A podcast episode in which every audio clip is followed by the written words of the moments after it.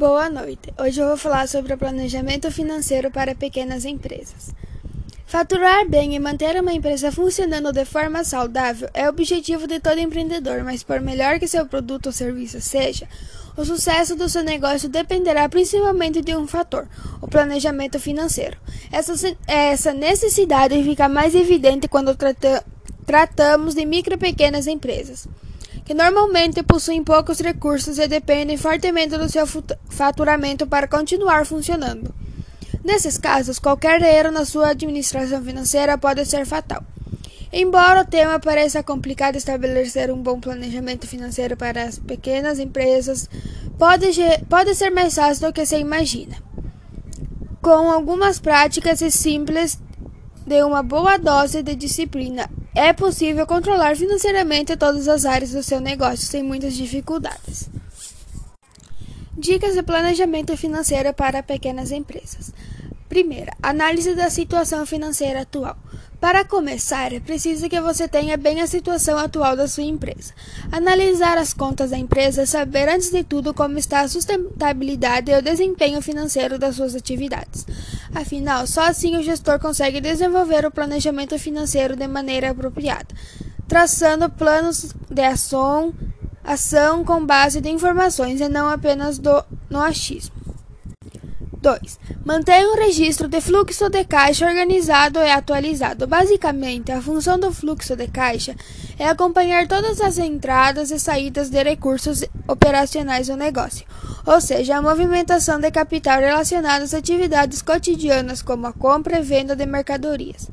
Não registrar essa movimentação de forma clara e precisa é um dos erros mais graves dentro da organização financeira do negócio. Por isso, um bom planejamento financeiro para pequenas empresas começa ao montar uma rotina precisa para atualizar o fluxo de caixa, que registre todas as entradas e saídas de dinheiro imediatamente após elas ocorrerem. 3. Controle e reduza os gastos. Após traçar, uma, traçar um panorama financeiro geral de sua empresa, é hora de estabelecer prioridades e cortar aquilo que não é necessário. Classifique seus custos e despesas por nível de prioridade e elimine aquelas que não contribuem de forma efetiva para gerar faturamento. Trabalhe não só para reduzir gastos superfluxos, mas também para controlar as demais despesas operacionais de perto. Avalie e monitore cada etapa de sua produção e verifique que onde passa, onde possa estar havendo algum tipo de desperdício. Torne essa prática um hábito, mantenha o controle rígido e ofereça para sempre produzir mais gastando menos. Precisam ser objetivos constantes.